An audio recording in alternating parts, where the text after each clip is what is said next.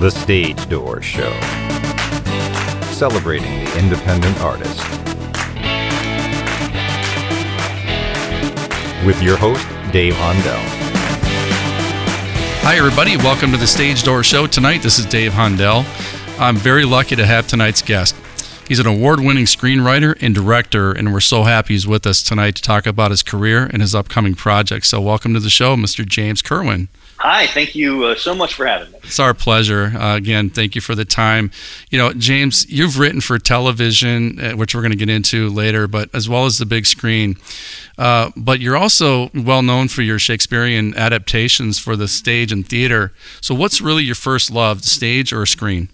Oh man, you know, that's that's uh, for some people say that's a tough question. For me, it's I got to be quite honest. It's pretty cut and dry. Uh, it's the answer is screen. Not that I don't love directing for theater. I absolutely do. Um, but uh, it's not my first love. It's not my absolute passion. Um, I started uh, I started out directing for for film actually, and uh, shortly after I moved to Los Angeles from Dallas, I I wound up getting hired by a few different theater companies to direct for them. Some great theater companies out here, uh, including the Blank Theater, um, which is just a fabulous, fabulous theater company run by Daniel Henning. Um, and uh, we do shows at uh, the Second Stage Theater, sometimes at the Stella Adler Theater here in Hollywood and Highland. And uh, I, I, really I didn't have that much of a stage background, um, and and I had no experience actually directing for stage. So I kind of moved from film to stage, which is a weird direction to go, but I really enjoyed it. And I did that for a few years. But I, I really did wind up coming to the realization that I missed film simply because theater is so much um, an actor's medium. And I don't mean that in a negative way at all. It's just, right. it is an actor's medium, and I'm not an actor. Sure. Um, once the, the lights go up, the curtains go up, you have no control of what's going on on stage anymore. You can't say cut. You can't edit the performances in post production. You can't shift the audience's quote camera angle yeah. so they see things a little differently. Um, you you set it and it goes, and it is it takes on a life of its own and it's its own thing. And uh, while that is an incredible art form in and of itself, and I am not in, in any way meaning to say that it's not, right. and I have tremendous respect for people who who, who work in in theater. Um, it just for me personally um, the aspects of that, that film has that theater doesn't have they both have things that the, each other doesn't have. But for me the aspects that film have that theater doesn't have specifically the editing where you can where you can alter the, the subtly alter the pace of a scene in, in, in post-production for example. The all of that um, it, it's just something that i that i missed and i wanted to get back to. So i kind of migrated back in the direction of doing film, although I do still direct for the blank from time to time. So, so James, you know, what was your journey like? You know, getting into filmmaking. Uh, you, you know, when did that start for you, and what brought you to Los Angeles? I mean, I, I know it was film, but when did that all start for you? Yeah, you know, I, I, it's hard to say exactly. I wanted uh, when I was growing up, I always wanted to go into astronomy and astrophysics. That was, I mean, I knew that's what I was going to do. I was going to be an astrophysicist, and um, at some point, I kind of, I would say it was in high school. At some point, I realized that I really liked visual storytelling. I mean, I, you know, did what many kids do who watched Star Wars or Star Trek and played little shows with action figures and things. Sure. Um, but I tended to take it to a next level and I would use my, our parents' video camera and I would start making little home movies and things like that. And and at some point in time, it, it just became something that I realized I wanted to do. Um, and uh, I actually I went to uh, TCU in Dallas, and I started off um, doing a I wanted to do a double major in astrophysics and filmmaking. Oh wow! Um, and uh, shortly in, I realized that I would be in college for a very very long time if I did that. Yeah. because there's such disparate disciplines that had completely different course requirements and everything. And and so um, I wound up. Um, dropping the astrophysics major. I did get a minor in it. I had enough for that, but yeah. I, I, I, really decided at that point to focus on filmmaking. Yeah. So um, after I graduated, I, I worked in the industry in Dallas um, for several years. Um, you know, I, I started off, you know, PAing on sets and gripping and and uh, just learning the ropes. You know, film school is great, but it's also uh, you also need the real world experience. and um, I was able to do a short film when I was there that uh, kind of took off on the festival circuit. It started winning some awards. It started get it, getting some attention from Hollywood agents, and at that point in time, I made the decision to move to LA. Yeah, yeah, it's a good decision for sure. I know uh, just with all the awards that you've won and, and all the uh, the accolades from your films. I mean, it's just amazing. It just uh, it, it, goes down the whole list. But you know, I wanted to ask you this one question because you know, as uh, you know, I, I I never really got into major filmmaking like like you're doing, but just when I was younger, making films, writing and directing my own my own uh, piece, right? And you know, I know that yesterday was a lie. One of your one of your pieces that you wrote and directed. You know, obviously, writing and directing gives you the ultimate creative control. Uh, but you know, now I, I, guess do you collaborate with other writers? If that is the case, and do you ever do you ever collaborate with other writers to try to get different, uh, I guess, angles or different points of view to your work? Well, I've directed things that I've written, like yesterday was a lie. Um, I've directed things that I have not written, like uh, a recent uh, Western film I did called When the Train Stops. Mm-hmm. Um, several episodes of Star Trek Continues I directed but didn't write, and some vice versa. Um, uh, so I've done both. Um, you know, it's it's tough because, yeah, absolutely. If, if you're doing the, the quote auteur thing, and I don't really like that word, but that's what they call it. Sure. And, and what I mean by that is really just if you're a filmmaker who's writing and directing your own material, you're kind of conceiving the material yourself. You're you're you're imagining it from day one. You're putting your team together.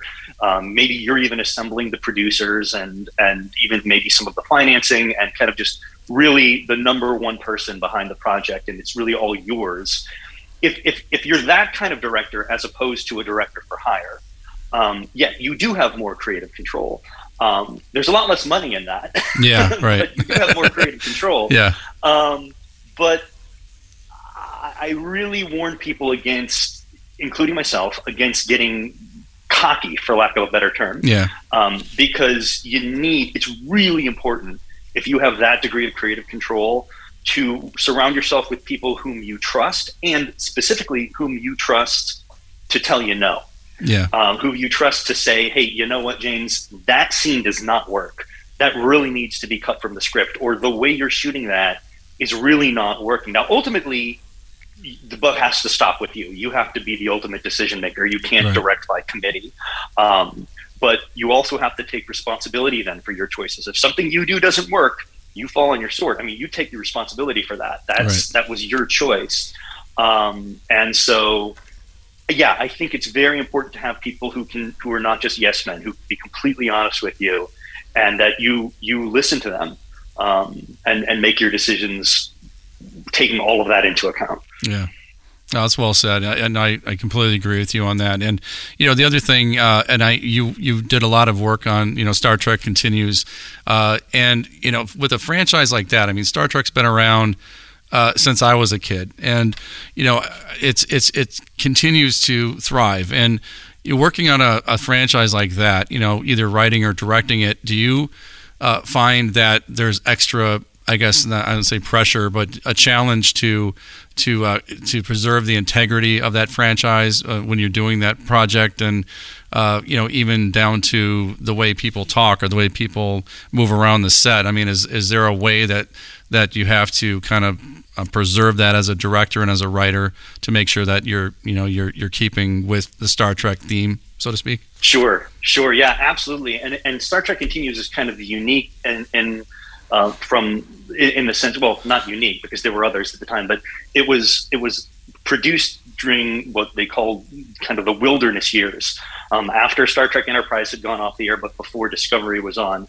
Uh, during a time period in which CBS Paramount said um, that they were okay, essentially, they tacitly allowed uh, independent producers to make their own Star Trek content um, and uh, uh and post it on the web. And Star Trek Continues was was one of the, these web series, and um, but it was the idea kind of behind it was to do one of these fan film web series, but one that was staffed both in front and behind the camera by industry professionals, right. professional writers, professional directors, um, department heads, professional actors, um, including many of the actors from from the uh, quote real Star Trek um, yeah. were on ours. So um, so it, and I think that shows in the quality of what we did.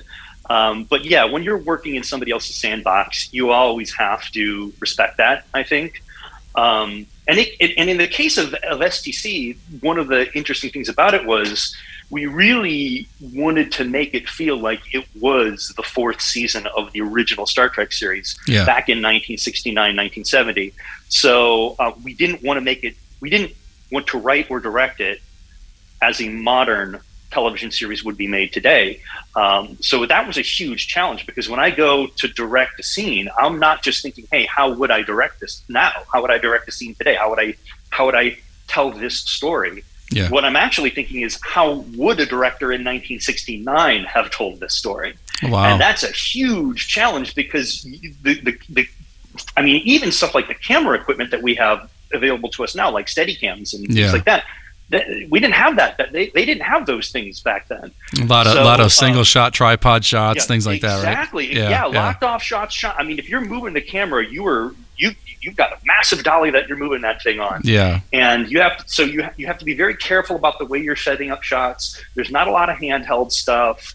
Um, and uh, so you're really shooting things in a very different way than you would shoot things today. Even action scenes, Yeah. like uh, in the first episode of STC that I directed, there was a there's a phaser battle in the hallways, and you know, I, there were so many things I would have wanted to do with it if it was something I was shooting Yeah. today, Correct. but i wasn't. It was something that was designed to look kind of in that. I don't want to say stilted, but somewhat stiff style Yeah. from Right. 1969, the way things were staged and shot, just because they didn't have the resources to shoot things the way we do now. Well, even the lighting, So- even the lighting was different back then. Yeah. Oh, Yeah. To- absolutely, absolutely. Like studying Jerry Finnerman's lighting. Um, our, our DP Matt Busey studied Jerry Finnerman's lighting, just just uh, encyclopedic knowledge of it he had, and Wow. really just just uh, figured out exactly how to replicate that very distinct look that that late '60s television had, Right. particularly Right. Star Trek. Yeah. Just amazing. I mean, yeah, just, just the fact that the fact that you you know you were able to do that and do it well is just to me, it's it's amazing. Like you said, like the the technology. I mean, it even changes year to year now. you know what what we had ten years ago, even it's it's completely different Yeah. right now. So to go back to 1969, that's just fantastic how you're able to do that. You know, the other thing I wanted to talk, I mean, th- this is something that I've talked to filmmakers about this, and I get varied answers. But you, you did a short that when the train stops, it did very, very well, and I know that you know I, I'm partial to short films. I love short films because I, I- have very little attention span to sit through an, an hour and a half or two hour um, film. And it's just that's just who I am. But you know, in today's TikTok society, where people are on their phones and watching 10 second videos or 20 second videos and scrolling to the next one, it- does this affect you as a filmmaker? And does it affect how you make films, knowing that our society nowadays is such has such a short attention span? I mean, does that affect uh, the feature film now? I mean, I just wanted your thoughts on that. Well, in a sense, in a sense, it does, and in a sense, it doesn't. I mean, the the, the one thing that it, it has done is the the the, the just the, the ubiquity of short, free content that's available to anyone, anywhere on the internet Right. um, has and and like I said, the keyword there is free, short, free content. content Right. um, has made it pretty much impossible to monetize short films. I do love the short film format. I I I think it's it's a great art form in and of itself. Um, but um, gone are the days when you could make a short film and sell it to a distributor and make some money off of it, Right. or Mhm. uh, you know have it play before a movie in the Sure, theater or something. sure. It just it, that doesn't happen now. Um, and um, uh, short films are really art for the sake of art. If you're going to make a short film, do it because you love it, do it because you want to. Do, don't do it because you think you're going to make money off it because you're not. Right. Right. Um, uh, you know, TikTok influencers, Instagram influencers, there are ones who do make money and do have a career actually do, doing that. But those are the exceptions that prove the rule. Um, unless you are one of those really high end um, online influencers, you're not going to make much, if any, money creating short content. sure. Um, so, um, feature films, television, yes. Um, now, again, if you're working in the indie film world, which I do, you're not going to make a lot. If, Yeah. um, but uh, yeah, I mean, I think there'll always be a place for feature films.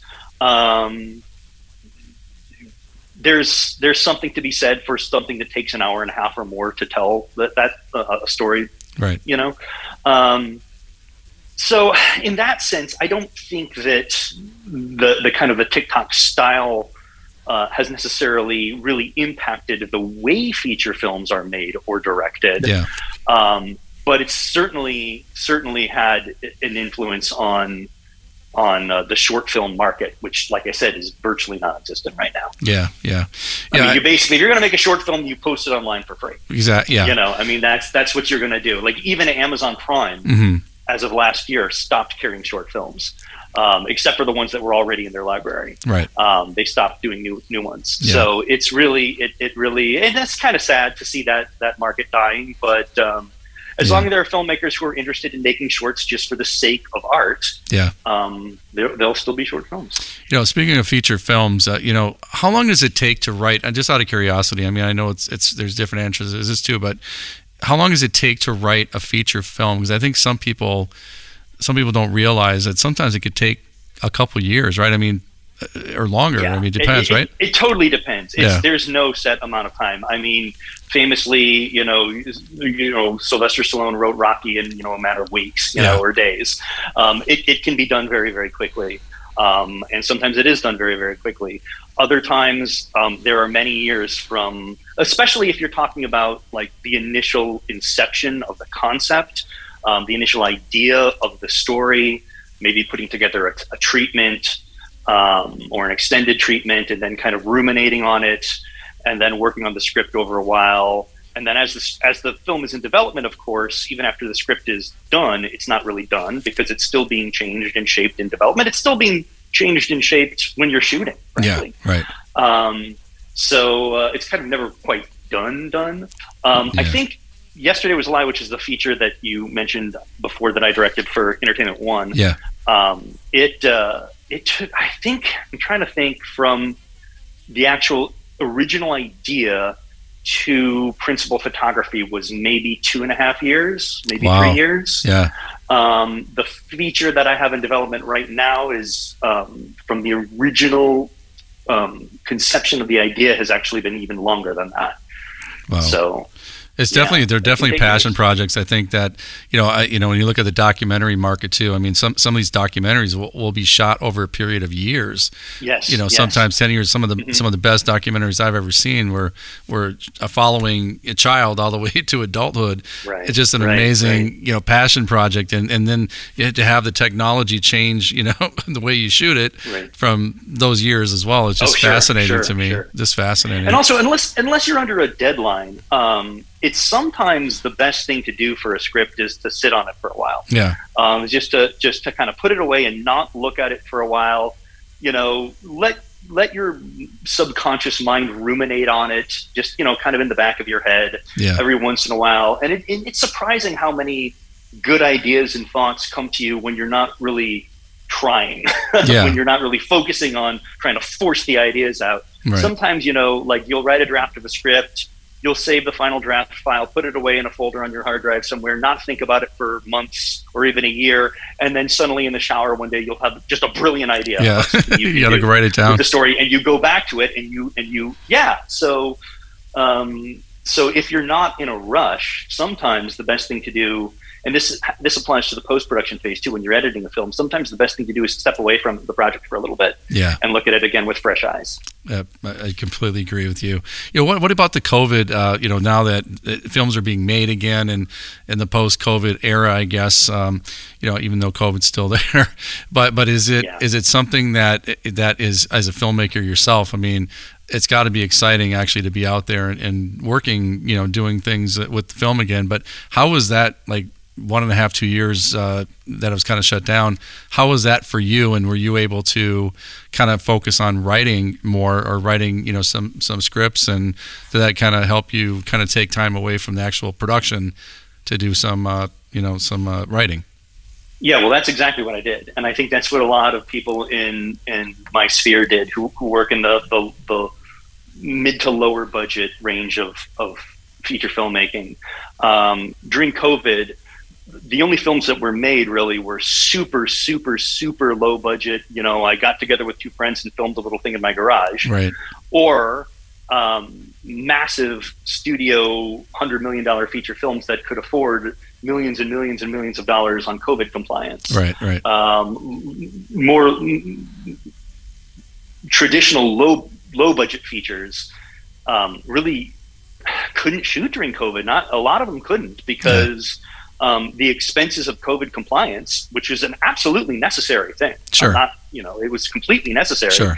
Um, and, and it still is to be COVID compliant on your sets. Um, but that is very expensive.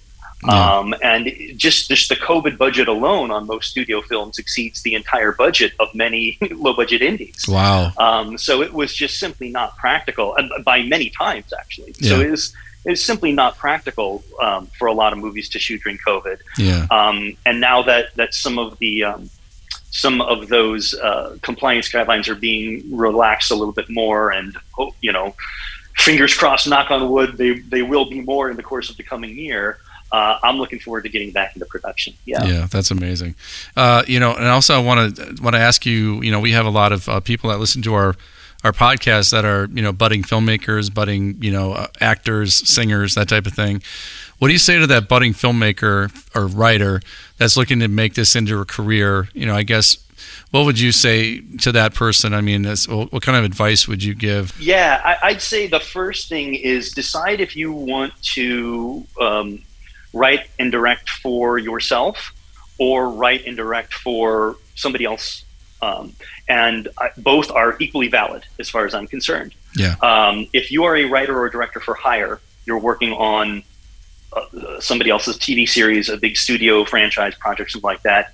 Um, you're not going to have as much creative control, but you're going to make money, and Yeah. some, in some cases, a lot of money. Sure. Um, if you want to write and direct for yourself, um, you will have a lot more creative control. It may feel a little more artistically satisfying, but um, it's not lucrative financially usually. Yeah. Uh, there are exceptions, of course, but those are the exceptions that prove the rule. So I would say first decide if you want to be a worker for hire or if you want to be more of an auteur. Um, but whatever you want to do, um, I, whichever of those things you want to do, I, I, I would say, you know, if, if this is truly your passion and you really can't picture yourself doing anything else, then absolutely go for it. Um, you're going to need three things. You're going to need persistent hard work. Uh, and that over the course of many, many, many years. You got to work hard and you got to keep working hard and you can't give up. You also, frankly, do have to have a certain degree of artistic talent. Um, and uh, you can, uh, if you are worried maybe that you don't have that, I encourage people to check out film courses, film schools, in which you can learn both the art and the craft and get experience. Um, but you do, I mean, I'm not going to lie, you do have to have an artistic voice. Right. Um, and then the third thing you need, and people don't like to hear this, is you do need luck. I mean, you need to be in the right place at the right time or know the right people. Yeah. Um, and that's just an unfortunate truth of the business. There are talented people out there. There are hardworking people out there who have just never caught a break. Yeah. Uh, there are people who will say that that's not true, and I call BS. That's Yeah. absolutely true. I, I think it's that way in Uh, life in general. I mean, you know, it's not just the entertainment Absolutely. world, but it, it's in business and anything else that you do, right? Yeah. Sports, anything. So, James, um, you know, I know that you have a new project that you're working on right now, and it's called Contre-Coup. It's it's a it's a film project. So, why don't you let us know what that is? And I know that there's a there's a fundraising uh, aspect to this too. So, why don't you tell us about that? Yeah, you know, I after I did yesterday was a lie, which is a, kind of a philosophical, metaphysical, sci-fi leaning film. Um, you know, I did several other things since then, but a lot of people have said, "When are you going to do another feature that kind of has the not necessarily the same feel or the same themes, but that, that's still somewhat philosophical and really kind of the, the kind of sci-fi that makes you think." And Contre-Coup is a is a script that I've been developing for several years um, and uh, it's something I'm really looking forward to. It's a it's a science themed uh, psychological mystery, I guess I would call it, for lack of a better term. Um, and it's something that I really think people can can kind of sink their teeth into philosophically if they watch it and really talk about and think about for a long time afterwards.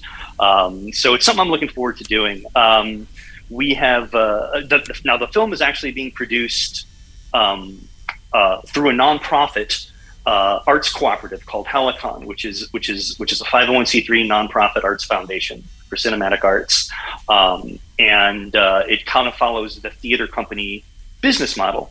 Um, and we have raised a um, we have raised a significant amount of our financing privately already.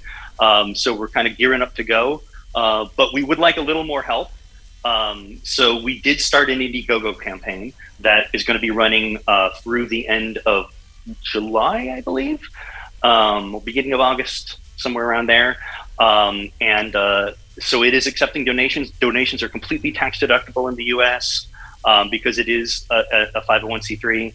Um, so yeah, if people are, and there's some cool perks on that too. So if people are interested in being a part on, of this particular film from the ground up, uh, I encourage people to check that out. The uh, the website of the Indiegogo campaign is fightforyourmemories.com. Um, so uh, if you go to that and check it out, um, you can help get the film made. Yeah, I was going to say because you know anybody out there listening that wants to put some money in there. I mean, just think about it. If this thing takes off and you had a piece of that, I mean, there's no better feeling, right?